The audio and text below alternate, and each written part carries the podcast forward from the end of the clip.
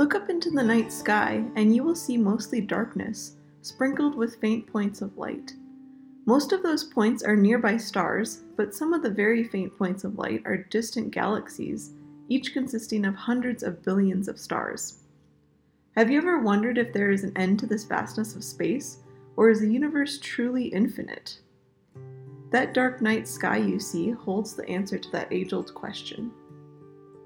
Until quite recently, astronomers have thought that the universe is infinite in size, eternal in age, unchanging, and is essentially the same everywhere.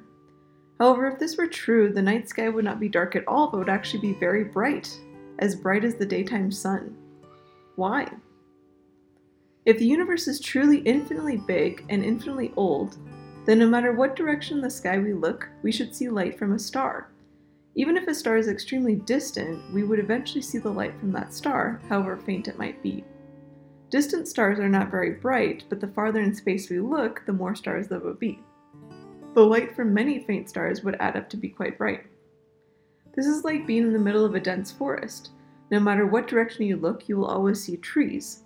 The gaps between nearby trees will always be filled in with smaller, more distant, but more numerous trees.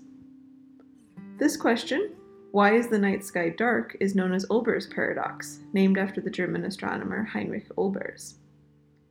The dark night sky is evidence that some assumption we have made about the universe must be false. Either the universe is finite in size or finite in age, and therefore changing in time. The poet Edgar Allan Poe, surprisingly, was the first person to provide a correct resolution.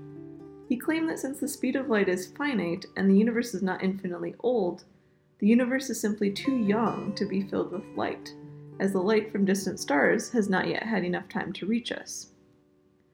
We now have evidence that the universe is indeed finite in age, expanding from a very small, dense state 13.8 billion years ago. In fact, we do see light coming from all directions in space, but the expansion of the universe has shifted the light to be invisible to the eye. This is called the cosmic microwave background radiation, which is too faint to be a direct solution to Olbers' paradox, but provides evidence for the finite, changing universe that we observe. Next time you look up in the night sky to observe the stars, also peer into the darkness.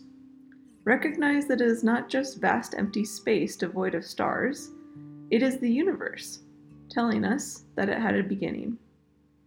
You've been listening to Western Slope Skies produced by the Black Canyon Astronomical Society and KVNF Community Radio. This feature was written and recorded by Dr. Catherine Whiting, Assistant Professor of Physics and Astronomy at Colorado Mesa University.